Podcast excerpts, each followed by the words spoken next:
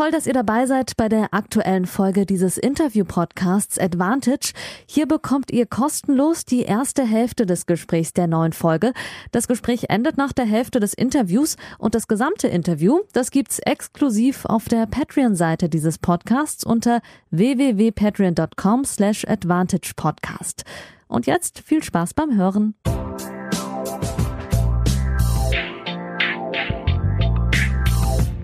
Advantage, Folge 38.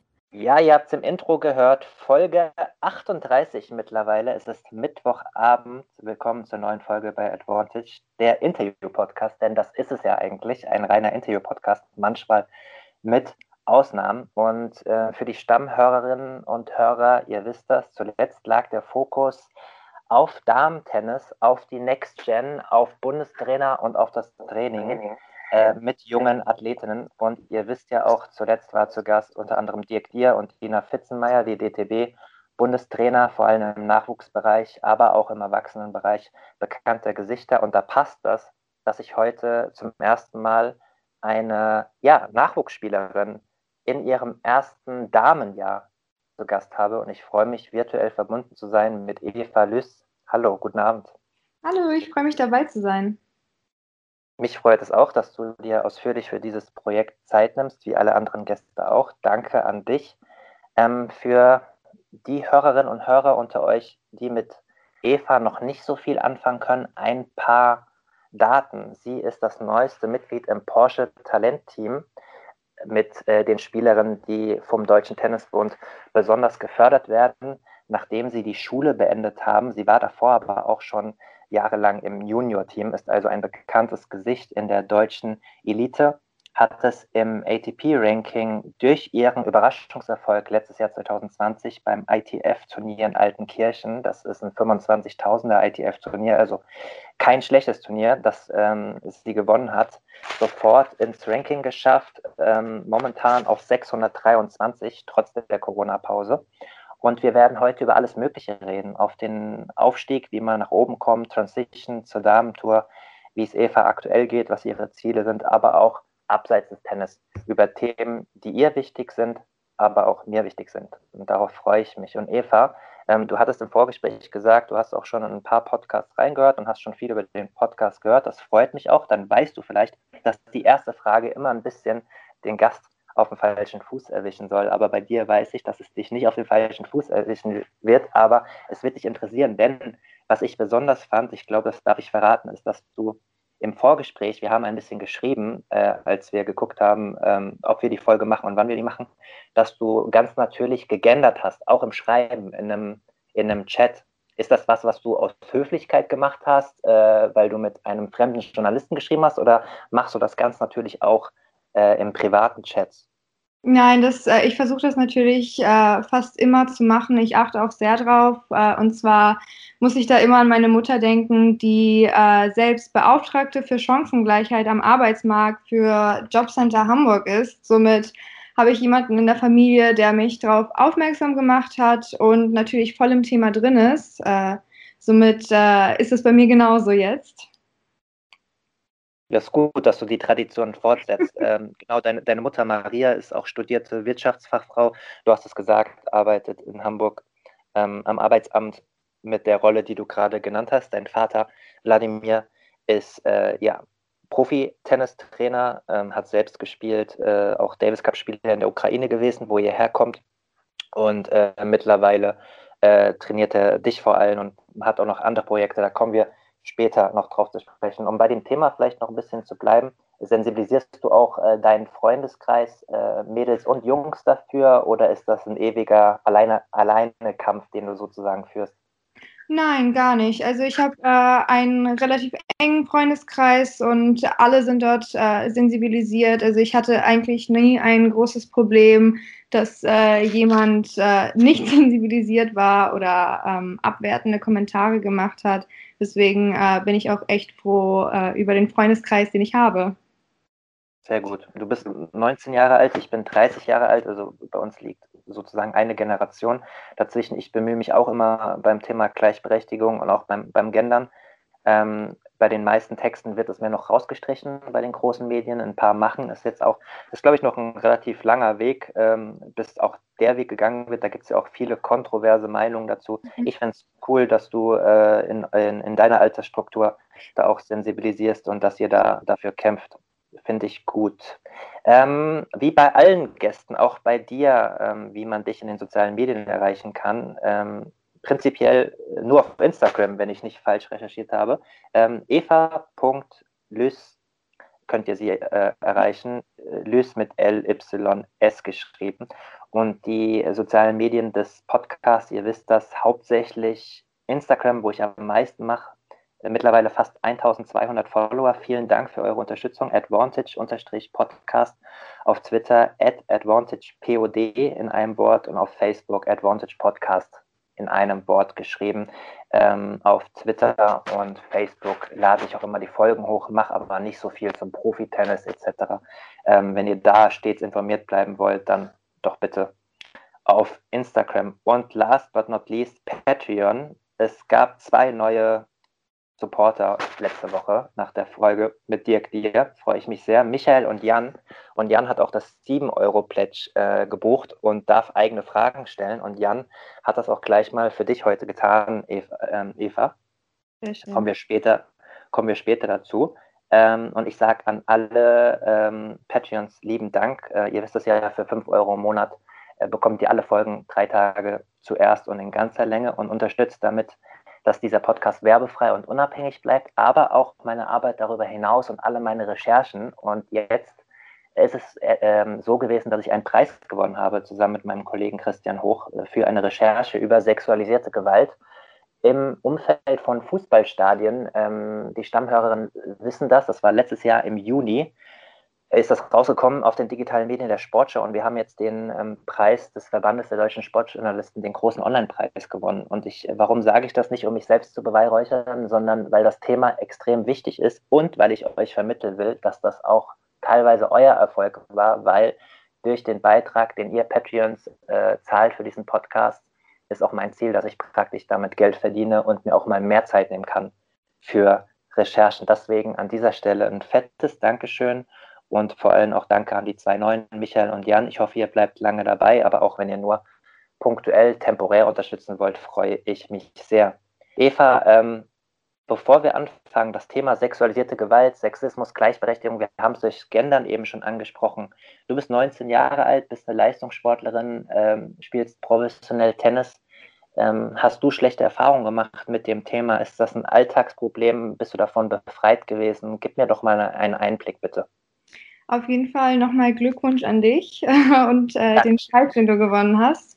Und äh, leider ja, ähm, ich, äh, nicht nur ich, sondern auch viele andere Mädchen und Frauen, mit denen ich befreundet oder die ich, die ich kenne, ähm, haben mir oft erzählt, dass es immer noch ein alltägliches Problem ist. Ich kann mich wirklich glücklich schätzen und ich finde es auch sehr schade, schade, dass ich das jetzt so sagen muss, aber ähm, ich wurde noch nie ähm, sehr stark mit sexueller Gewalt konfrontiert.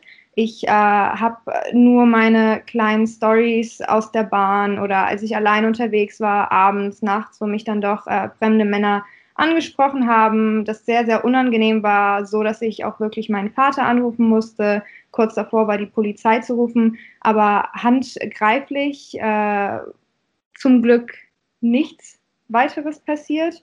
Ähm, nur die leider üblichen Kommentare, aber ähm, da habe ich leider sehr viele Freunde, die doch äh, einen anderen Alltag erlebt haben als ich. Verstehe ich. Für die Hörerinnen und Hörer, die jetzt denken, hoch, warum ist der Yannick jetzt direkt mit so einem harten Thema eingestiegen, so unsensibel? Ich habe natürlich äh, vorher gefragt, ob wir darüber reden können, weil mir ist das Thema extrem wichtig und ich habe äh, auch bei Eva rausgehört, dass es ihr extrem wichtig mhm. ist. Und was du ja angesprochen hast, ist halt außer diese, also du hast ja schon sozusagen das sozusagen abgehakt unter Alltagsproblem, was ja schon schlimm genug eigentlich ist, außer wie du, wenn du sagst, außer diese üblichen Sprüche mhm. oder so. Aber ja. das ist ja eigentlich etwas, was wir Männer ähm, kaum ertragen müssen. Natürlich gibt es auch sexualisierte Gewalt gegenüber Männern, aber natürlich überhaupt nicht in der Strahlkraft, in dem Ausmaß. Ähm, Im Verhältnis sind, betrifft das dann doch meistens ja. Frauen, zumindest in der Öffentlichkeit. Ähm, magst du mal vielleicht ein Beispiel nennen? Also sind das dann dumme Sprüche in der Bahn oder ist dir etwas in Erinnerung geblieben oder aus Erzählungen von Freundinnen, was, wo, wo sowas anfängt? Weil jeder empfindet das ja auch anders. Ja, also ähm, es fängt äh, bei mir auf jeden Fall schon mit den Blicken an, wo äh, ich auf jeden Fall Bahn gefahren bin und äh, sich ein Mann sehr, sehr nah zu mir gesetzt hat, was für mich schon sehr unangenehm ist. Dann äh, habe ich mich umgesetzt und der Mann äh, ist mir hinterhergegangen, hat sich zu mir gesetzt und ähm, bin dann deswegen auch extra eine Station früher ausgestiegen und habe dann gesehen, dass äh, der Mann mich verfolgt. Somit bin ich nach draußen gegangen und äh, hatte das Glück, dass dort direkt ein Polizist stand, zu dem ich dann natürlich gegangen bin oder beziehungsweise gehen wollte. Und das hat äh, der Mann natürlich gesehen und äh, ist direkt umgekehrt und äh, hat mich nicht weiterhin verfolgt. Äh, trotzdem sind das solche Situationen, die unglaublich unangenehm sind, äh, wo man selbst als Frau, als Nachwuchs, als junge, junge Sportlerin nicht genau weiß, was man in so einer Situation tut, weil man doch ähm, ein bisschen klein wird, was ich auch sehr schade finde. Hast du da, ich, du bist jetzt 19, was immer noch sehr jung ist. Ähm, hast du da für dich selbst eine Entwicklung durchgemacht? Also bist du jetzt viel tougher als mit 15 oder ist es dann trotzdem in der jeweiligen Phase, wo du dir denkst, so, ey, es kann doch alles nicht sein oder es schüchtert dich komplett ein oder gibt es gar keinen Unterschied? Äh, wie oft man sowas schon erlebt hat? Doch, auf jeden Fall. Also mit 15 war das noch was komplett anderes. Äh, da hat man sich, glaube ich, noch hilfloser gefühlt. Jetzt man wird älter. Ich habe auch ganz, ganz viel mit meinem Vater drüber geredet, vor allem weil mein Vater äh, vier Töchter zu Hause hat. Der ist auch äh, jetzt vollkommen drin in diesem Thema. Und ähm, beziehungsweise drei Töchter im Haus, tut mir leid, natürlich äh, habe ich meine Mutter automatisch mitgezählt. Ähm, und dann hat er mir erstmal versucht zu erklären, wie ich mich selbst verteidigen kann, was ich in solchen Situationen mache. Und das Wichtigste ist nun mal, in solchen Situationen nicht klein zu werden. Denn äh, oftmals äh, wird diese Opferrolle gesucht. Und genau diese Opferrolle gefällt dann dem Täter. Deswegen äh, versuche ich mich immer direkt äh, Brust raus, Kopf nach oben und einfach weiterzugehen. Und wenn irgendwas passiert, dann einfach laut zu werden, weil immer sind irgendwelche Leute daneben äh, oftmals wird es dann leider doch noch ignoriert, aber wenn man dann laut wird, äh, ist es dann auch für den Täter oder beziehungsweise Mann ähm, eine andere Situation, die sie nicht äh, gewohnt sind. Ja, verstehe ich. Um, um dir mal den, den Rücken zu stärken, bevor jetzt vielleicht der ein oder andere Hörer denkt, so, erstens, ist doch hier ein Tennis-Podcast und zweitens, äh, vielleicht übertreibt Eva auch, ist bestimmt ein Einzelfall oder so. Ähm, ist es nicht. Und ich nehme jetzt mal das Recht raus, als 30-jähriger weißer Mann ähm, äh, da mal, der drei Monate über das Thema recherchiert hat. Ich habe mit äh, mindestens 15 Frauen, mindestens haben wir Vorgespräche und lange Gespräche geführt. Und das Beispiel, was Eva zum Beispiel genannt hat aus der Bahn, alle 15 Frauen hatten mindestens einmal gesagt, dass ein Mann sich irgendwo, das ganze Abteil ist frei und er hat sich genau in diesen Vierersitz gesetzt und war zu nah und hat mit Blicken. Also dieses Niveau ist jetzt nicht irgendwie von Eva ein Einzelfall, sondern das, das haben mir mehr als ein Dutzend Frauen ähm, gesagt, wo das anfängt praktisch. Und da waren wir noch nicht beim Thema sexualisierte Gewalt in den Stadien, wo die Frauen gearbeitet haben oder wo sie eigentlich als Fußballfan, als ihr Hobby hingegangen sind und damit konfrontiert worden sind. Und deswegen war es mir wichtig, mhm. darüber mhm. zu reden und dafür zu sensibilisieren. Und ich habe, ähm, und dann hören wir auch auf mit dem Punkt, aber ich habe auch als weißer junger Mann da auch nochmal viel gelernt und mein Kollege Christian auch. Und wir sind jetzt auch äh, ganz anders sensibilisiert. So ähnlich wie mit deinem Vater. Also bei deinem Vater war es auf natürliche Art und Weise, weil äh, er viele Töchter hat und das leider eine Thematik ist. Äh, da ist er dann wahrscheinlich drauf gekommen, weil ich glaube ja nicht, dass er, als er noch Single war und junger Mann, in mhm. dem Sinne Probleme hatte. Ich glaube, das hat er dir auch so gesagt, ne? Also, dass es für ihn auch ein Neuland war, oder? Mhm. Also, also vielen Männern ist es auch äh, von Anfang an nicht bewusst, weil sie damit einfach nie konfrontiert werden. Und wenn ich nochmal zu diesem Thema zurückgehe, finde ich auch vor allem für mich, für Nachwuchssportlerinnen, äh, ist es einfach wichtig und für junge Frauen einfach, dass so ein Thema mal öffentlich angesprochen wird, weil wir uns doch manchmal sehr unsicher fühlen und wenn wir dann dieses Thema ansprechen, äh, werden wir direkt äh, mit äh, Kommentaren abgestempelt, die äh, ich hier jetzt weniger erwähnen möchte, aber die dann auch unschön sind. Und äh, es gibt einen doch Sicherheit, wenn dann mehr Leute anfangen, drüber zu reden. Ähm, vor allem viele Sportlerinnen sind da ja auch betroffen. Also ich möchte äh, nur den äh, Skandal aus der USA nennen mit den Turnerinnen und den sexuellen Übergriffen von Trainern und ähm, Physiotherapeuten. Das, das darf man auch nicht vergessen. Definitiv. Ähm, Gibt es auch eine sehr erschütternde Dokumentation auf Netflix. Ich glaube Athlete A oder Athlete mhm. One. Ich bin mir gerade nicht ganz sicher. Äh, ich möchte keinen falschen Namen, aber wenn ihr das googelt, äh, Netflix-Doku äh, und Touren und Übergriffe, dann, dann kommt das der richtige Name. Äh, und es ist übrigens auch im, im deutschen Touren, im Leistungstouren am, am, am Standort in Chemnitz, der Spiegel hat groß in der Vergangenheit darüber berichtet, kam es auch zu Übergriffen. Ähm, es ist definitiv ein Problem im, im, Leistungssport, aber es ist ein gesellschaftliches Problem. Also nicht nur der, der Leistungssport oder der Sport, aber in allen gesellschaftlichen Belangen ist es ein Problem. Und ähm, das wäre auch die letzte Frage gewesen. Es ist ja ein Tennis-Podcast. Du bist eine. Profi-Tennisspielerin, die es auf die WTA-Tour dauerhaft schaffen möchte. Ähm, wie ist denn das Thema? Ähm, ich bin eine weibliche äh, junge Sportlerin, die erfolgreich werden will. Wie ist das Thema denn rein auf das Tennis bezogen. Ich meine, gut, dein Vater trainiert dich jetzt, du bist in einem sehr geschützten Umfeld, aber ähm, was sind so deine Erfahrungen auf dem Gebiet, auf dich bezogen und auch auf andere Nachwuchssportlerinnen aus dem Talent- und Junior-Team, wenn ihr da so unterwegs seid auf Turnieren, vielleicht auch vor Corona? Mhm. Also ich muss äh, direkt sagen, ähm, ich hoffe, ich darf das auch so sagen, das wird auch nicht falsch verstanden, aber wir äh, als äh, Tennissport sind äh, auf jeden Fall etwas privilegierter als andere Sportarten bezüglich der Gleichstellung. Wir sind da doch im Sport schon sehr, sehr weit. Ähm, trotzdem gibt es äh, noch sehr, sehr viele Punkte, die ähm, Verbesserungsvorschläge haben. Äh, trotzdem, ich persönlich und womit ich mich auch glück, glücklich schätzen kann, ähm, wurde noch nie äh, auf Tennisturnieren damit konfrontiert.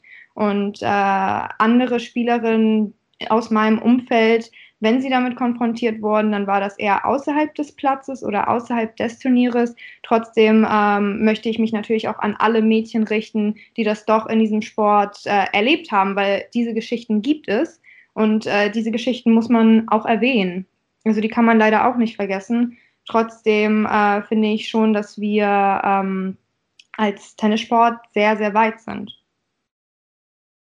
Definitiv, äh, was natürlich allen voran an Billie Jean King liegt, die in den 70er Jahren mit, mit Mitstreiterinnen für eine eigene Tour gekämpft hat, für Gleichberechtigung, woraus ja auch, das ist die mhm. arg verkürzte Version, die ähm, WTA-Tour entstanden mhm. ist. Und gerade beim Thema Equal Pay mhm. ist der Tennissport ja vorne dabei. Es herrscht noch keine komplette Gleichberechtigung. Also es gibt immer noch Turniere, wo, wo ihr Frauen weniger Preisgeld bekommt, aber bei den Grand Slams ist es ja mittlerweile auch bei jedem Grand Slam gleichberechtigt. Und das ist ja noch weit entfernt von anderen Sportarten, ähm, was ähm, Damen ansonsten verdienen im Vergleich zu den Herren.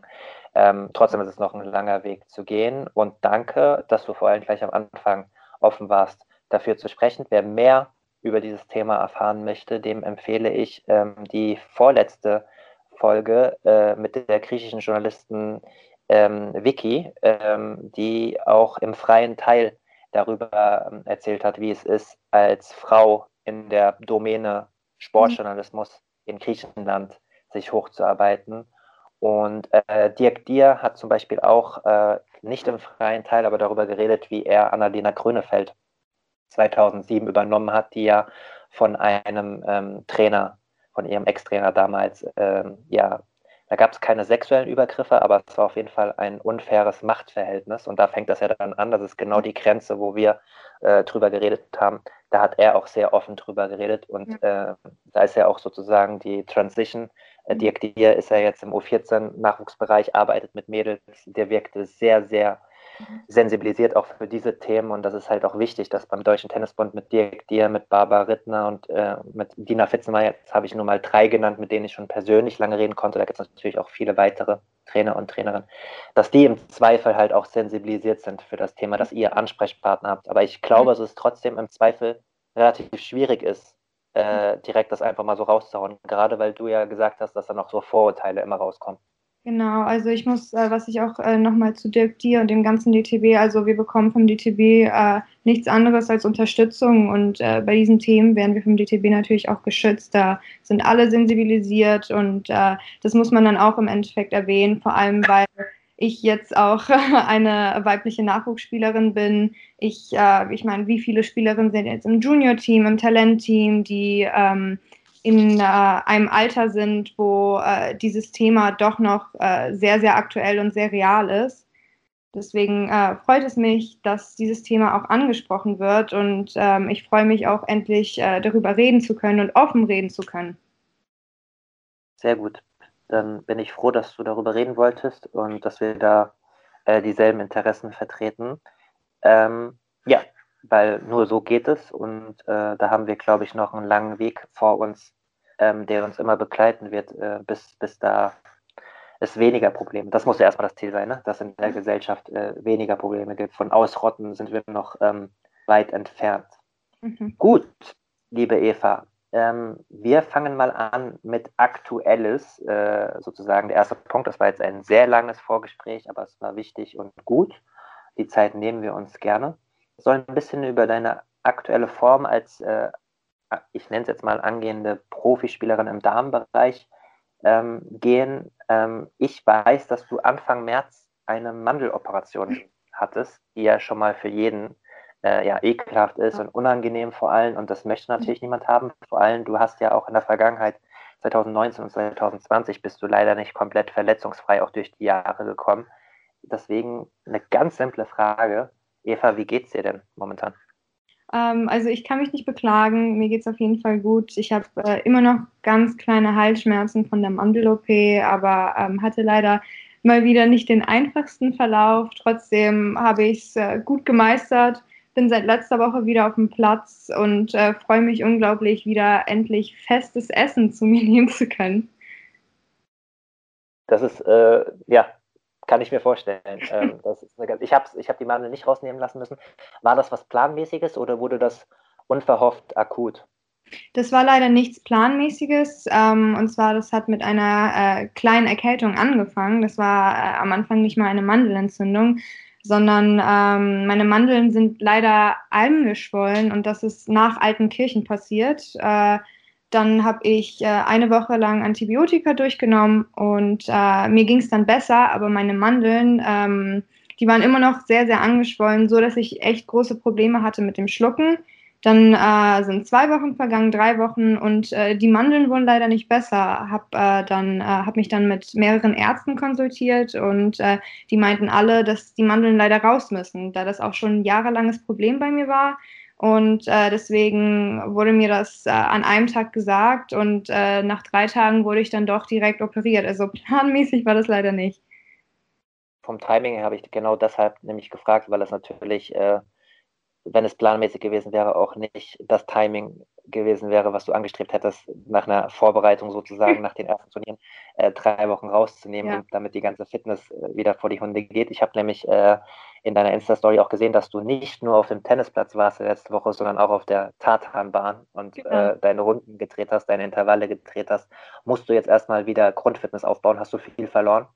Ähm, äh, ja, also die Grundfitness muss auf jeden Fall her. Ich spüre, ich lag leider wirklich vier Wochen nur im Bett und das äh, ohne jegliche Bewegung.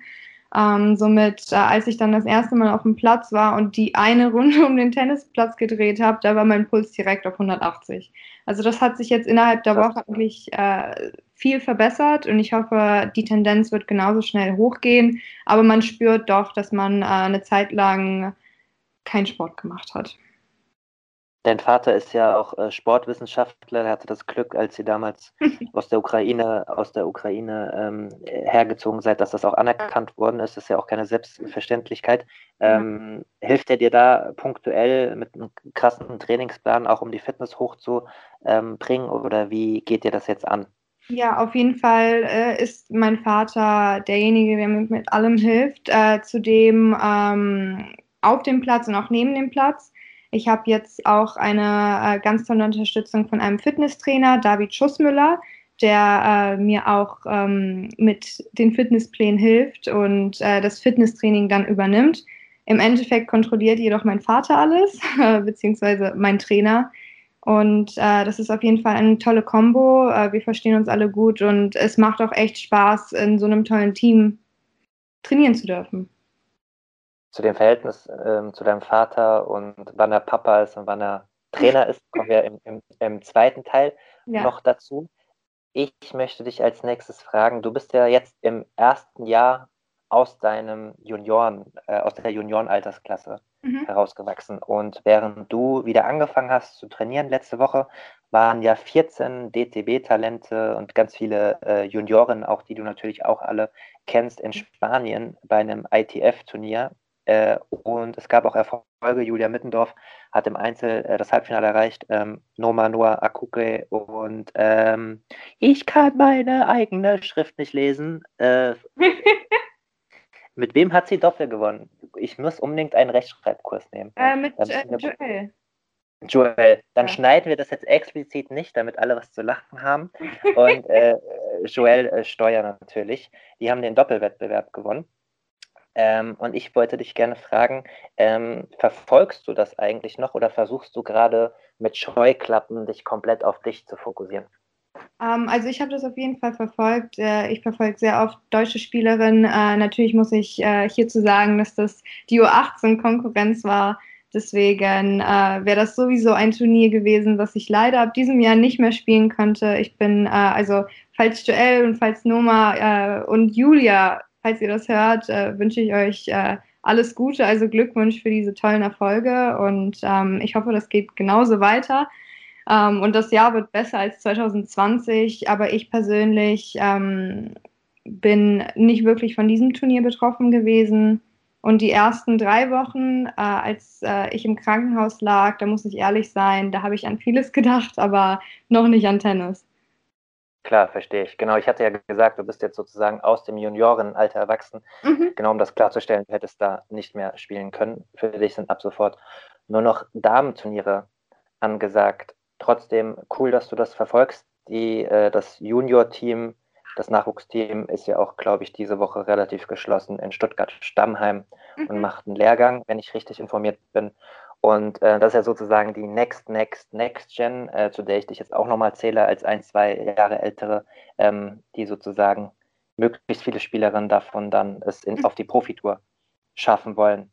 Ähm, wie gehst du das jetzt an? Ich meine, ähm, es ist relativ viel ausgefallen. Ähm, ich will das Thema Corona heute relativ ähm, klein halten. Aber es ist natürlich so, ich hatte es ja eingangs erwähnt, du bist das neueste Mitglied im äh, Junior-Team, also im, ähm, im Porsche-Team, bist weiterhin gefördert, der DTB fördert dich, du bist 19, du hast schon relativ viele Verletzungssorgen gehabt. Ähm, wie möchtest du es jetzt konkret angehen? Ich glaube, was am meisten geschmerzt hat, ist, glaube ich, dass du in deinem letzten Junior-Team äh, nach den Australian Open keine Junioren-Grand Slams mehr spielen konntest. Ähm, also das mit den Junioren Grand Slams, das stimmt zur Hälfte. Ich durfte dann doch noch äh, die French Open spielen.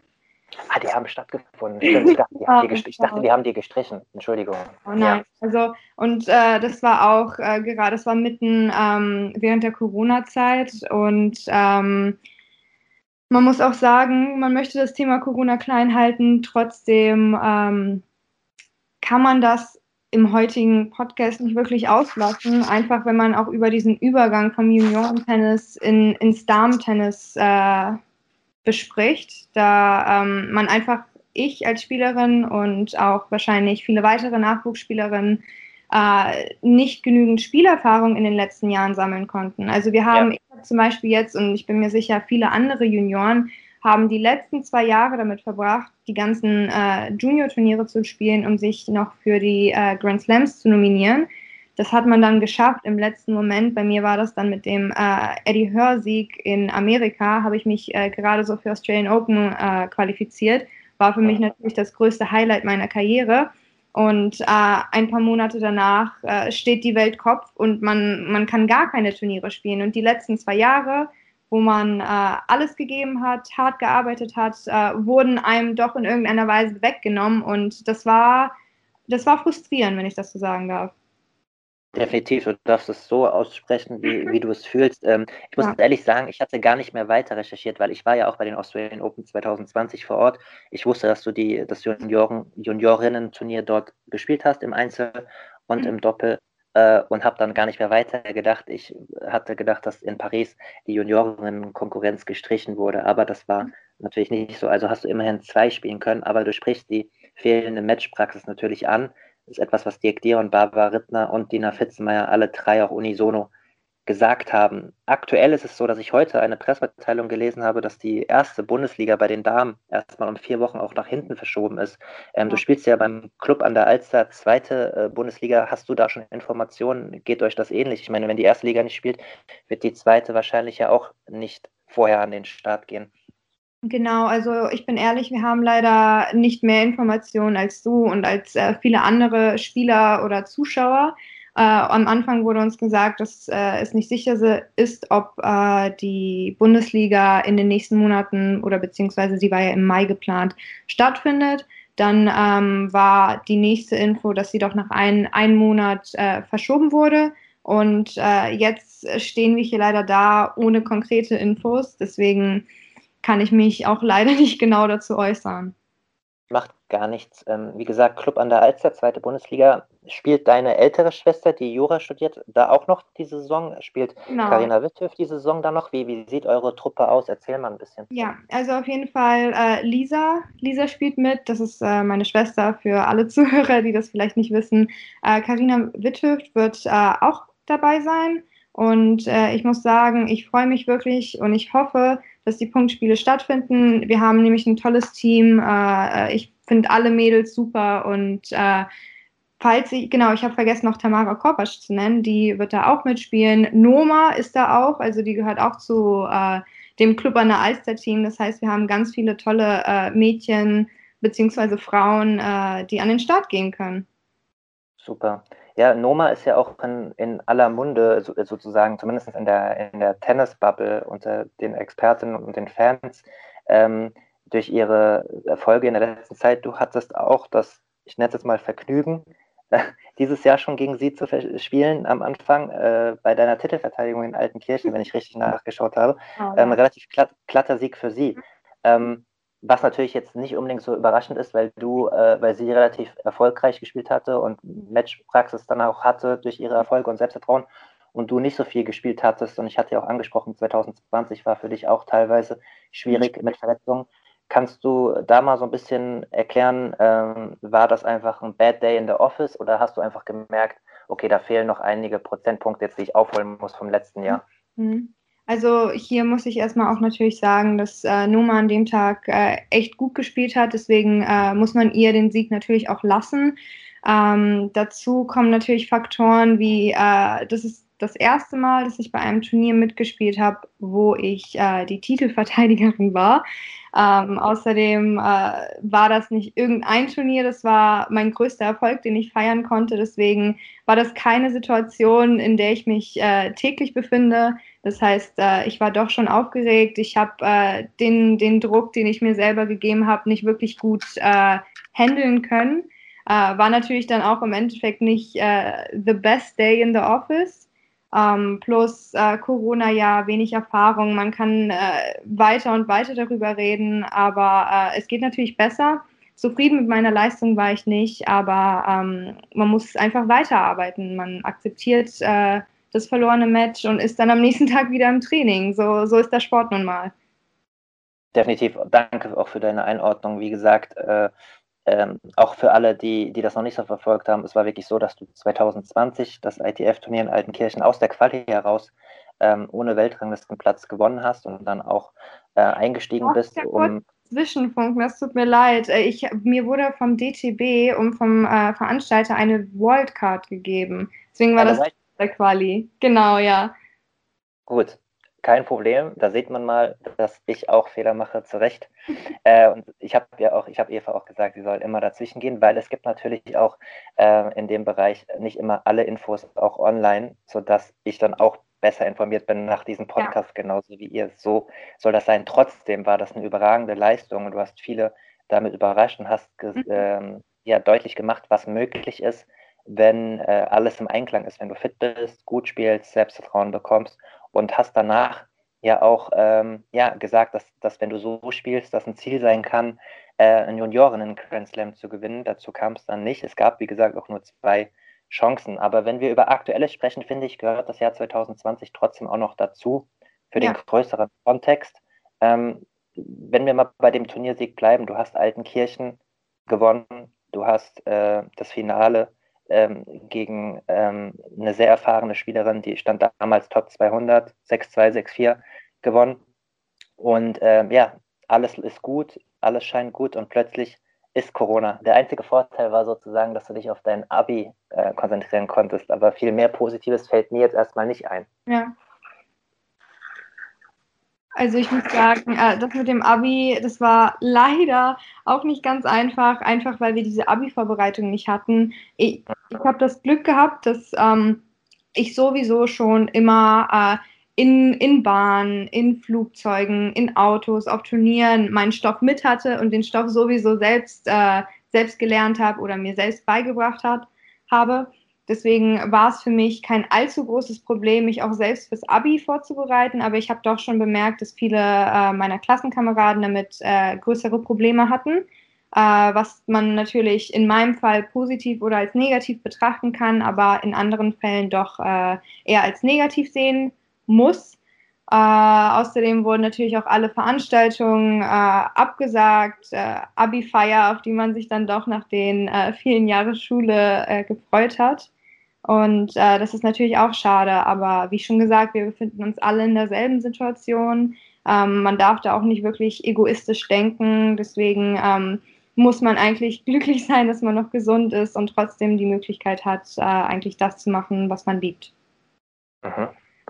Ich habe ein Video-Interview von dir gesehen äh, aus 2020, wo du auch gesagt hast, dass du nicht dauerhaft trainieren konntest und nur bei, äh, er hatte dich, glaube ich, gefragt, der Interviewpartner, äh, Skala 1 bis 10. Das war kurz vor dem French Open, wo du gesagt hast 5. Kannst du ein bisschen Insights geben, äh, mit was du so verletzungstechnisch 2020 zu kämpfen hattest, äh, was nicht so gut geklappt hat? Ähm, ich muss ehrlich sein, ich würde diesen Einblick vielleicht doch lieber nicht geben, da das keine äh, einfache Zeit für mich war und ich das nicht gerne an eine große Glocke hängen möchte. Gar kein Problem, äh, das respektieren wir äh, natürlich und ähm, wer mich kennt, weiß auch, dass äh, medizinische Themen immer nur dann stattfinden, wenn es auch im Einklang ist mit der Athletin oder dem Athleten. Deswegen ist das gar kein Problem. Fakt ist aber, dass das Jahr äh, dann natürlich von den Umfängen her so stattfinden konnte, wie du es dir vielleicht gewund, äh, gewünscht hättest, äh, Corona hin oder her. Jetzt befinden wir uns wieder im Jahr 2021. Das erste Quartal äh, ist ähm, zu Ende und du hast eine Mandeloperation hinter dir. Ähm, hast du dir jetzt kurzfristige Ziele gesetzt, die davon abweichen, was du am Anfang des Jahres gewollt hast? Äh, ich muss sagen, äh, zu der heutigen Zeit ist es leider sehr, sehr schwer, ähm, äh, Ziele zu setzen. Natürlich hat man persönliche Ziele. Ich bin jetzt auf einem guten Weg, wieder äh, die höchste Fitnessstufe zu erreichen, die ich mir natürlich vorstelle. Das wird äh, jetzt nicht von heute auf morgen passieren, aber äh, wahrscheinlich ein paar Wochen dauern. Ähm, die anderen Ziele, die Turnier, die Turniere, die stattfinden oder nicht stattfinden, welche Turniere finden überhaupt statt, das sind alles Informationen, die wir jetzt zurzeit nicht haben. Deswegen ähm, ist das äh, Gefühl bei mir auch natürlich sehr mulmig, wenn ich auf das Jahr 2021 äh, gucke. Aber ich bin mir sicher, dass ich versuchen werde, das Beste draus zu machen. Und äh, wenn ich eine Chance bekomme, ein Turnier zu spielen, dann werde ich die auf jeden Fall nutzen. Da sprichst du was sehr Wichtiges an und ich glaube, an dem Punkt äh, passt die Hörerfrage von meinem Supporter Jan, der gerade das 7-Euro-Badge äh, äh, gebucht hat und ab dem 7-Euro-Badge und aufwärts darf man auch vor dem Podcast eigene Fragen einreichen, was er sehr gerne gemacht hat. Und er geht genau an diesen Punkt äh, rein, Eva, der, der so schwer ist. Er sagt, ähm, wir befinden uns inmitten einer Pandemie und es gibt ja klassische ITF-Turniere, wie zum Beispiel in der Türkei und in Tunesien, ähm, wenn die Rahmenbedingungen stimmen oder die Rahmenbedingungen stimmen ja aufgrund von Corona auch nicht, äh, sind das Optionen für dich, äh, um dich nach oben zu spielen? Und er hat noch angeschlossen die Frage, wie fühlt es sich während der Corona-Zeit an, für dich zu reisen, ähm, sei es zu äh, Trainingslagern oder zu Turnieren? Vielleicht kannst du das auch im Konjunktiv beantworten, wenn es momentan keine Reisen gibt. Genau, also momentan gab es keine Reisen. Äh, ich habe ja die zwei Turniere am Anfang des Jahres gespielt. Zum ersten Turnier, das ist äh, der Club, in dem ich immer trainiere. Das war ja das Hamburg ITF. Altenkirchen war dann auch nicht so weit, sind wir dann mit dem Auto angereist, äh, also mein Vater und ich. Ähm, genau, das heißt, wohl oder unwohl, die Frage kann ich zurzeit nicht beantworten, aber ich glaube, man fühlt sich doch noch unwohl, überhaupt irgendwo hinzureisen einfach weil wir, wie schon gesagt, mitten in dieser Pandemie sind und äh, es zurzeit sehr, sehr viele Lockdowns gibt, sehr, sehr viele Maßnahmen. Das heißt, äh, so vorsichtig äh, wie ich bin, wenn ich mich eigentlich aus dem Haus begebe, äh, da kann ich mir sehr schlecht vorstellen, ähm, irgendwo anders hinzufliegen ohne diese Vorsicht. Also ähm, jetzt äh, nicht, nicht wundern, etwas falsch formuliert. Also hinfliegen äh, kann ich mir natürlich vorstellen, aber äh, die Vorsicht muss natürlich geboten sein. Wenn man nicht bereit ist, sich äh, die äh, zwei Masken rüberzuziehen oder die eine FFP2-Maske, Desinfektionsmittel, etc., etc. Äh, mitzunehmen, dann äh, sollte man doch lieber zu Hause bleiben. Und äh, wenn wir schon dann beim Thema äh, Reisen sind, äh, um deine Frage nochmal zu beantworten, ja, äh, die Turniere in ähm, der Türkei oder in anderen, anderen Orten kommen auf jeden Fall, vor allem jetzt in dieser Zeit in Frage, einfach weil uns die Spiel Spielpraxis fehlt. Ähm, uns fehlen die Matches, äh, wir trainieren die ganze Zeit hin und äh, ich muss sagen, mein letztes Match war dann auch in Altenkirchen. Natürlich liegt das auch äh, äh zwischendurch an der OP, aber ich bin mir nicht sicher, ob es dann in den letzten äh, Wochen anders ausgesehen hätte. Klar, nach unten hin werden die Turnieroptionen natürlich äh, immer weniger in so einer Zeit. Äh, man hat das ja auch gesehen, 2020 gab es ja schon allein auf der WTA-Tour äh, weniger Turniere als auf der ATP-Tour. Mhm. Eva, ähm, Matchpraxis ist ein echt wichtiger Punkt. Du hast es jetzt auch schon mehrmals angesprochen. Gibt es Optionen, wie du zusammen mit deinem Vater im Alltag, im Training ähm, das irgendwie simulieren könnt oder wie man das umgehen kann, wie man dem entgegensteuern kann. Ähm, das ist wahrscheinlich ja durch nichts zu ersetzen, aber gibt es Elemente im Training, wie ihr versucht, dagegen anzugehen, dass diese Matchpraxis fehlt? Ja, also auf jeden Fall äh, trainiere ich sehr, sehr oft mit meiner Schwester, also Lisa Matwienko, und ähm, Sie hilft auf jeden Fall beim Trainingsprozess mit. Es gibt immer Möglichkeiten, eine äh, Spielsituation zu erschaffen. Mein Vater ist auch noch relativ fit, um äh, sich mit mir vielleicht äh, in einem Tiebreak zu messen oder in einem Satz zu messen. Ähm, in den letzten ähm, Monaten kam es zwar nicht wirklich dazu, aber trotzdem ist das nicht das gleiche wie im Turnier. Man kann im Training immer solche Situationen schaffen, ob das jetzt mit einem Trainer ist, mit meiner Schwester oder einem weiteren Spieler, einem Sparring. Äh, die Situationen werden geschaffen. Trotzdem, wenn man dann auf dem Platz steht, im Match, äh, ist das eine komplett andere Situation. Glaube ich dir sofort. Vor allem um diesen ersten. Mental, bitte, also, nee, bitte, erzähl. Genau, vor allem auch mental, wenn man den mentalen Aspekt dann auch mit reinnimmt. Definitiv. Um den ersten Punkt mit was etwas Positivem abzuschließen, ich habe Zitate von dir gesehen, als du 2020 die Australian Open, das Juniorenturnier spielen konntest, dass du erstmal geflecht warst äh, von der Atmosphäre dort, von der Anlage.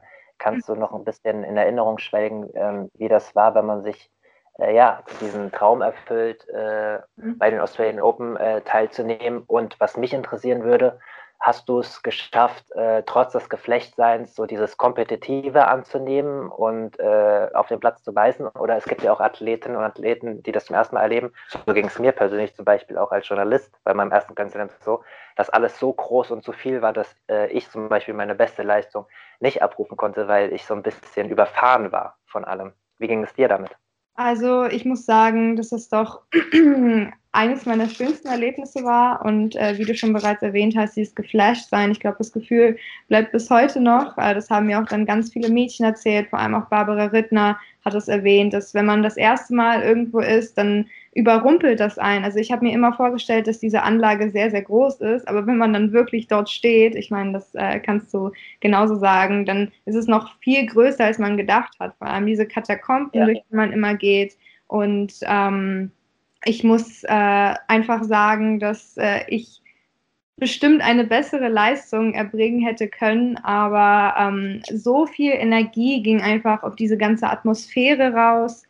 Äh, ich meine, man trainiert und daneben äh, neben dir trainieren die äh, Top ATP und WTA-Spieler und da kann man, ich sag mal, vor allem jetzt als äh, Nachwuchsspielerin äh, nicht einfach weggucken und äh, einfach sich auf seine Vorhand konzentrieren. Natürlich klingt das jetzt nicht wirklich professionell, aber ähm, es sind wirklich die persönlichen Gefühle, die dann doch ein bisschen die Oberhand ergreifen. Also ähm, dann äh, nochmal zum Thema zurück. Barbara hat dann auch gesagt, dass man beim ersten Mal geflasht ist, aber dann äh, irgendwann wird es zur Routine, Routine und ähm, irgendwann gewöhnt man sich dran. Beim äh, zweiten Grand Slam, äh, bei den French Open war es dann auch besser, aber ich glaube, Australien die Stadt Melbourne, äh, das bleibt äh, für mich für immer ein Erlebnis. Definitiv. Aber da sprichst du auch was richtig Interessantes an, weil das kann ja aber auch ein Faktor sein, selbst wenn du dich dadurch ein bisschen abgelenkt fühlst, der dir aber langfristig hilft. Das hat zum Beispiel Barbara Rittner angesprochen. Also wenn man das aufsaugt, zum Beispiel, wenn du auf Platz 17 deine Einheit machen kannst und nebendran ähm, weiß ich nicht, äh, spielt sich gerade Angelique Kerber warm und oder äh, macht sich warm und man kann sozusagen die Professionalität aufsaugen von den Profispielerinnen und Spielern, dann nimmst du ja da auch was mit.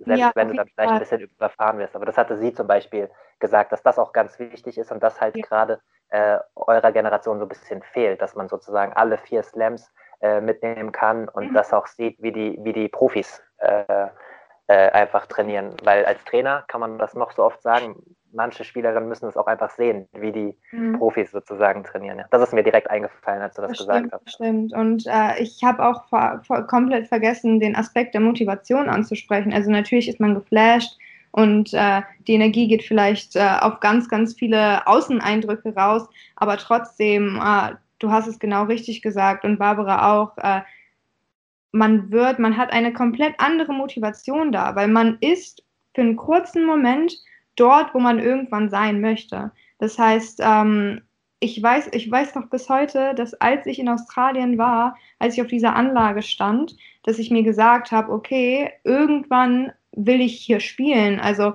Junioren, Juniorentennis ist natürlich auch ein ganz schwerer Sport und ähm, nicht einfach, aber trotzdem ist das nicht das Ziel, was man hat. Das ist ja nur ein Übergang. Und irgendwann äh, habe ich mir dann gesagt, dass ich irgendwann wieder zurückkommen werde. Und äh, das Versprechen habe ich mir gegeben, das Versprechen werde ich mir auch einhalten. Äh, genau, deswegen äh, nach dem Turnier war ich, glaube ich, noch nie so motiviert. Und dann kam äh, der alten Kirchensieg. Deswegen kann man äh, vielleicht eine kleine Verbindung daraus, äh, daraus entstehen lassen.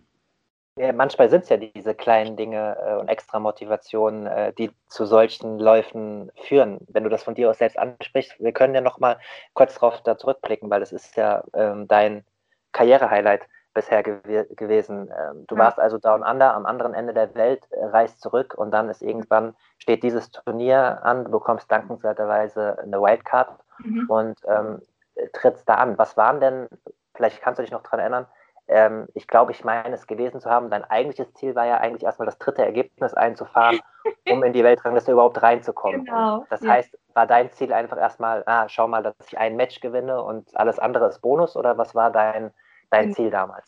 Ja, also äh, ich bin ehrlich, ich habe mir keine großen Erwartungen gesetzt. Äh, ich war eigentlich dort, ich war unglaublich glücklich, dass ich die äh, Wildcard bekommen habe, unglaublich glücklich, dass ich dort spielen durfte.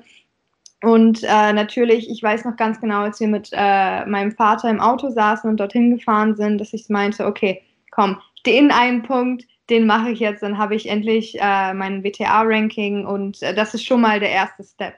Und äh, dann habe ich den ersten Punkt gemacht und äh, ich glaube, das war sogar einfach äh, das Match, wo ich am schlechtesten gespielt habe. Und danach äh, habe ich echt locker aufgespielt. Also jedes Match, ich habe die Zeit auf dem Platz genossen, ähm, hatte unglaublich tolle Unterstützung von meinem Vater und von äh, Barbara, die jedes Match geguckt hat, bei jedem Match dabei war und äh, jedes Mal, als ich ins Publikum geguckt habe, hatte ich dann einfach diese Unterstützung und äh, das ist dann auch ein anderes Feeling, mal bei so einem Turnier aufzuspielen, äh, bei einem deutschen Turnier als äh, deutsche Spielerin und äh, irgendwann lief es von alleine. Also ich habe mir gar keine, ich hatte keine Zweifel, habe mir gar keine Gedanken gemacht und äh, war dann auf einmal im Finale. Deswegen ähm, war das auf jeden Fall auch äh, ein ganz tolles Erlebnis und hat äh, unglaublich Spaß gemacht. Das glaube ich sofort. Eva, wer dich noch nicht auf den Tennisplätzen dieser Welt gesehen hat, wie würdest du dich denn charakterisieren, sowohl vom Spiel her, aber auch von deiner Art auf dem Platz? Eher introvertiert, extrovertiert? Erzähl mal ein bisschen.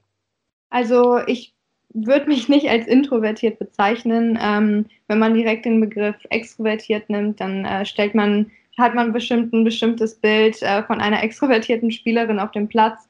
Aber ich würde sagen, vor allem, vor allem jetzt äh, versuche ich, äh, meine Emotionen in den Griff zu bekommen. Ich äh, bin eine aggressive Spielerin, aber eine positiv aggressive Spielerin. Das heißt, ich versuche die äh, negative Aggr Aggression nicht ähm, rauszulassen, beziehungsweise die entsteht bei mir auch nicht wirklich. Ab und zu, also ich meine, wem möchte man das übel nehmen? Ab und zu ärgert man sich, ab und zu schreit man ein bisschen, äh, schimpft man ein bisschen mit sich selbst rum, aber äh, jeder, jeder äh, Tennisspieler, der mal auf dem Platz stand und wirklich ehrgeizig ist und das, das Ding einfach gewinnen will, hat diese Emotion.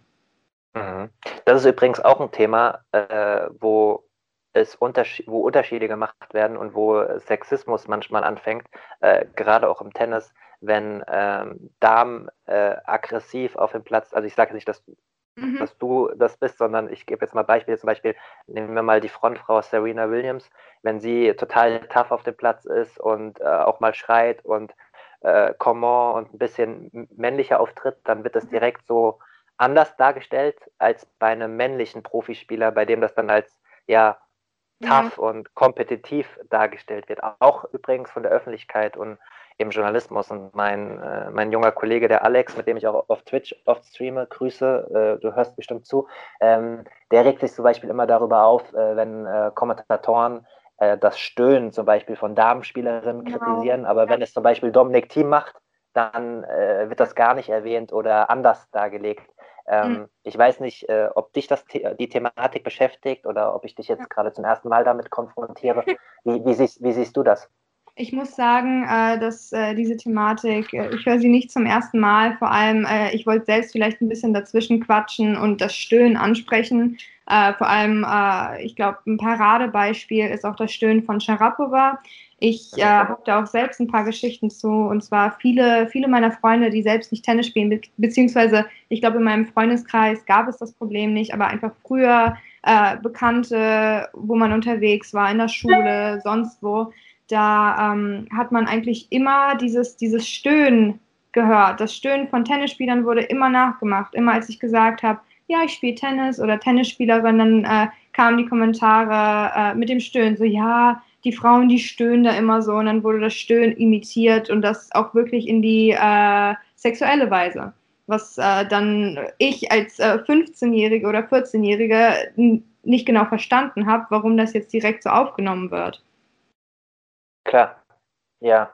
Das hat auch, ja, das ist auch äh, ein Thema, ich weiß gar nicht, wie man den Ansatz am besten äh, verfolgt, aber das ist ja auch schon, gibt eine lange Historie, also zum Beispiel vor deiner Zeit, aber auch noch vor meiner Zeit, da war ich gerade geboren, als Monika Selisch, äh, damals ja aus Jugoslawien noch, hochgekommen ist und, und Steffi Graf äh, mehr als Konkurrenz gemacht hat. Die hat ja zwischen 1990 und 1993, bis sie am Hamburger Roten Baum diesen schrecklichen Attentat, dieser Messerattacke äh, zum Opfer gefallen ist, hat sie ja sieben von acht großen, große Turniere gegen Steffi Graf gewonnen. Und äh, die hat ja nicht nur beidhändig Vorhand und Rückhand gespielt, die hat auch richtig krass rumgeschrien. Ja, hm. das war so die damals die, die Spielerin, die das am lautesten gemacht hat und die wurde zerrissen in den Medien teilweise, ja, und angegangen, ähm, dass sich sowas nicht gehört und so weiter, etc. Das war sozusagen die erste ihrer Art damals. Äh, und dann 10, 15 Jahre später, du hast Sharapova angesprochen, Asarenka etc gab es ja auch einige Beispiele,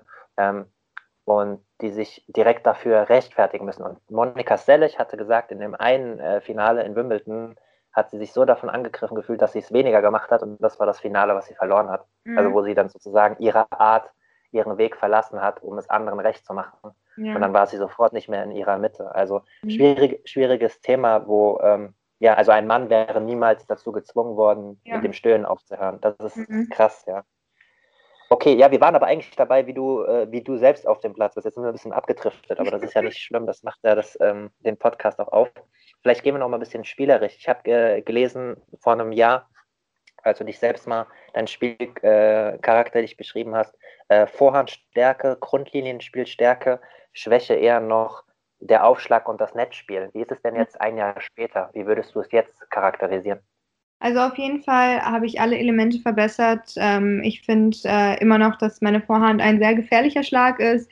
Rückhand etwas sicherer als die Vorhand, trotzdem äh, sehr, sehr ähm, auf jeden Fall, wie sagt man das? Offensiv. Und ähm, der Aufschlag, da gibt es immer noch äh, Verbesserungspotenzial, was äh, ich nur als positiv empfinden kann. Ich glaube, das wäre äh, eher ein bisschen äh, schade, wenn man an so einem Punkt angelangt ist, wo es gar kein äh, Verbesserungspotenzial gibt. Das Volleyspielen ähm, ist auf jeden Fall besser geworden. Ich glaube, äh, ich werde nicht nur im Training, sondern das äh, wissen die Bundestrainer auch, auch bei den Lehrgängen sehr, sehr oft gezwungen, den Ball äh, früher zu nehmen, wenn ich dann auf dem Weg nach vorne bin, den Ball aus der Luft zu nehmen, mal ein Volley zu spielen. Also das ist auch bei mir jetzt ein sehr aktuelles Thema, ähm, bei dem ich auch sehr, sehr viel Arbeit reinstecke. Mhm. Ist das, ist das, geht es da um Wohlfühlzone und Wohlfühlfaktor, dass dann auch, also sind es noch technische Probleme zum Beispiel am Netz oder mhm. geht es eigentlich darum, dass du es alles kannst, aber dich in Drucksituationen vielleicht eher für die Wohlfühlzone dann doch Grundlinie oder nochmal aufdotzen entscheidest? Äh, genau. Beschreib das doch mal. Also es geht äh, nicht um technische Probleme, sondern genau um diese Wohlfühlzone, aus der ich doch einfach rauskommen soll bzw. möchte. Und ähm, ich sag mal, im Training ist es eine Sache. Ich, äh, ich habe mich schon verbessert in diesem Bereich, aber trotzdem, wenn man dann doch äh, Punkte spielt und äh, unter einem kleinen Stresszustand leidet, ähm, ist das dann doch nicht die erste Wahl, die man dann auf, den, auf, auf dem Zeiger hat. Ja, definitiv. Ich glaube, das kennt aber auch jeder Sportler, Sportler unabhängig ähm, wenn er praktisch etwas machen muss, was nicht seine erste Wahl ist oder was er im Training geübt hat. Das dann äh, in einem Spiel umzusetzen, ist eine Sache. In der engen Situation dann im Spiel nochmal umzusetzen, ist dann auch nochmal eine andere Sache. Ich glaube, da kann sich jeder, egal ob ähm, Profispieler oder ambitionierter Hobbyspieler oder Kreisliga, glaube ich, gut hineinversetzen. Ja, das sind wirklich sehr interessante Ausführungen, äh, Eva. Wir sind jetzt auch nochmal komplett ins Detail gegangen. Ich glaube, ich hatte es ja auch eben gesagt, da kann jeder, jeder Spieler irgendwie nachfühlen, äh, egal auf welchem Niveau. Und wir würden uns jetzt mal begegnen auf unseren zweiten begeben, auf unseren zweiten Punkt. Ich habe ihn hier mal dick notiert unter dem Aspekt Aufstieg, aber es soll eher auch darum gehen, wie du dich überhaupt für das Tennis entschieden hast, bevor du es als Leistungssport ernst genommen hast. Mhm. Ich hatte es eingangs erwähnt, ähm, deine Familie ist aus der Ukraine. Ähm, du bist, wenn ich richtig informiert bin, auch noch geboren in Kiew, in der Hauptstadt, und ja. mit zwei Jahren nach Deutschland gekommen. Mit eins. mit eins sogar. Ich wollte nämlich gerade sagen, mit zwei hast du natürlich jetzt keine realen äh, Erinnerungen mehr an die Zeit. Ja. Mit eins dann natürlich noch weniger. Mhm. Aber du kannst äh, vielleicht mal ein bisschen drüber reden, ähm, als deine ersten Erfahrungen anfingen, dein Vater hat selbst in einem relativ neuen äh, Porträt im Tennismagazin ähm, auch ähm, ja, zu den Gründen äh, gesagt, dass äh, seine Familie ein anderes Gesellschaftssystem praktisch mhm. kennenlernen sollte oder in einem anderen Gesellschaftssystem auch aufwachsen sollte. Liebe Grüße, äh, war im, im Tennismagazin bei meinen alten Kollegen, äh, interessantes äh, Magazin und das Porträt war auch sehr interessant zu lesen. Mhm. Ähm, vielleicht kannst du ein bisschen dazu sagen, wie du das dann in deinen jungen Jahren als Kind erfahren hast, in Deutschland aufzuwachsen mit ukrainischen Wurzeln, welche Erfahrungen du gemacht hast. Also äh, ich muss sagen, ich habe äh, zum Glück nur gute Erfahrungen gemacht. Äh, wie du schon bereits gesagt hast, ich bin mit einem Jahr hierher gekommen. Das heißt, äh, ich habe nicht wirklich äh, große Erinnerungen an äh, meine ukrainischen Wurzeln. Meine ganze Familie lebt dort, deswegen äh, besuchen wir sie doch hin und wieder und haben auch einen wundervollen Kontakt. Aber aufgewachsen bin ich hier. Ähm, Kindergarten, Schule, also typischer Ablauf und äh, nebenbei dann äh, auch äh, mit dem Tennis angefangen und das habe ich auch ganz meinem Vater zu verdanken, da ich eigentlich meine ganzen ersten Jahre auch auf dem Tennisplatz verbracht habe, während äh, meine Mutter studiert hat. Da, ich glaube, das hast du auch am Anfang erwähnt, äh, ihr rechtswissenschaftliches Studium wurde in Deutschland leider nicht anerkannt. Deswegen ähm, hat sie in Deutschland angefangen, Wirtschaftsrecht zu, zu studieren. Äh, aber man muss sich vorstellen, dass sie in den ersten Monaten natürlich erstmal die Sprache lernen musste. Und dann, als sie angefangen hat zu studieren, gingen ihre Vorlesungen meistens bis 21, 22 Uhr. Und äh, mein Vater hat äh, meine Schwester und mich aus dem Kindergarten bzw. aus der Schule abgeholt. Und äh, wir waren die ganze Zeit auf dem Platz neben ihm, weil äh, mein Vater natürlich arbeiten musste. Und äh, woanders konnten wir leider nicht hin. Beziehungsweise, was heißt leider? Das ist äh, nichts Schlechtes, aber ähm, beschreibt doch die nicht einfache Situation, die meine Eltern am Anfang hatten. Bist du eigentlich äh, mehrsprachig aufgewachsen? Also hast du Ukrainisch, das habe ich nämlich jetzt auch erst in einer anderen Recherche gelernt. Ich war so naiv, dass ich dachte, Russisch und Ukrainisch wäre komplett gleich, aber der Wortschatz sind ja nur 60 Prozent gleich, habe ich jetzt erst gelernt. Ja. Bist du äh, zwei- oder dreisprachig sogar aufgewachsen? Erzähl ah, mal. Also ich würde sagen, ich bin bilingual aufgewachsen, also zweisprachig. Äh, wir sind äh, eine russischsprachige Familie. Das heißt, äh, in der Ukraine gibt es natürlich ukrainischsprachige und russischsprachige Familien. Trotzdem ähm, können wir alle auch Ukrainisch sprechen. Äh, meine, meine Eltern und meine Schwester besser als ich. Aber ich kann äh, Ukrainisch verstehen und äh, ja, du hast recht, das sind zwei verschiedene Sprachen. Und zwar, man muss sich das so vorstellen, ein Ukrainer versteht Russisch, weil er natürlich mit äh, der ukrainischen und russischen Sprache aufgewachsen ist, aber ein äh, russischsprachiger ähm, würde nie oder beziehungsweise da wir auch beim Gendern waren, eine russischsprachige Frau ähm, würde leider kein Ukrainisch verstehen. Mhm. Ich, äh, ich gender übrigens auch im Podcast nicht immer richtig, weil ich mich auch beim Sprechen noch unsicherer fühle als beim Schreiben. Also beim Schreiben, da ich professionell schreibe, weiß ich genau, wie man gendert und so. Aber beim Sprechen, manchmal fühle ich mich dann wohler, wenn ich zum Beispiel Hörerinnen und Hörer sage. Manchmal sage ich auch einfach nur Hörerinnen und meine dann beide damit. Aber da ist bei mir auch selbst noch die Unsicherheit groß. Also ich muss sagen, das äh, ist auch gar kein Vorwand, äh, wenn man das äh, beim Sprechen nicht benutzt. Äh, ich bin äh, natürlich die letzte Person, die was dagegen sagen würde. Aber ich bin ehrlich mit dir. Ich weiß, dass meine Mutter diesen Podcast hören wird und äh, in diesem Moment wäre sie doch recht stolz auf mich, dass ich das nicht vergessen habe. Sehr gut. Dann unbekannte Grüße und ich werde mir weiterhin Mühe geben und das auch noch verbessern. Aber es ist ja auch schon mal gut, dass man überhaupt sensibilisiert ist und sich mit dem Thema beschäftigt. Dann muss man auch nicht alles richtig machen, aber das ist, glaube ich, der erste Schritt ähm, in die richtige Richtung. Zurück äh, zur Thematik, äh, bilingual aufgewachsen, Anfangszeit.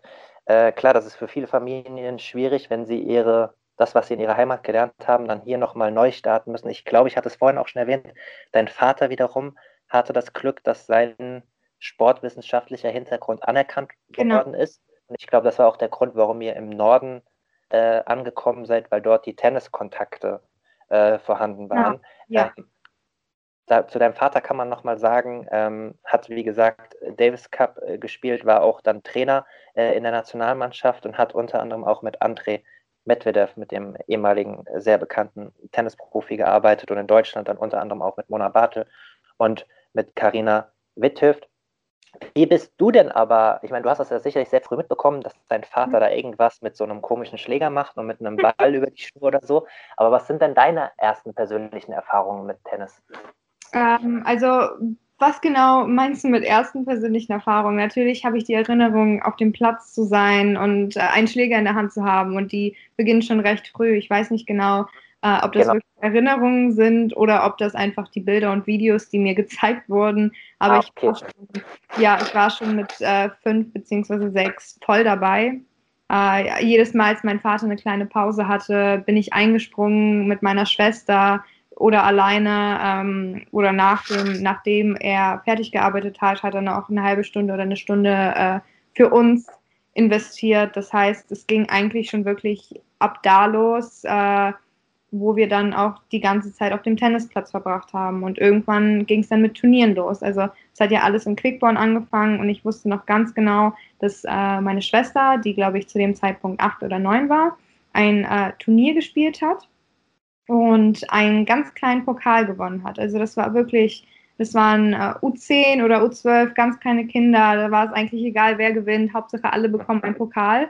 Und ich stand daneben, ich habe da die ganze Zeit zugeguckt und äh, ich war sehr traurig, dass ich keinen Pokal bekommen habe. Also ich sehe, ich sehe, alle Kinder bekommen einen Pokal und äh, dann meinte mein Vater, irgendwann, irgendwann wirst du hier mitspielen und den Pokal auch bekommen.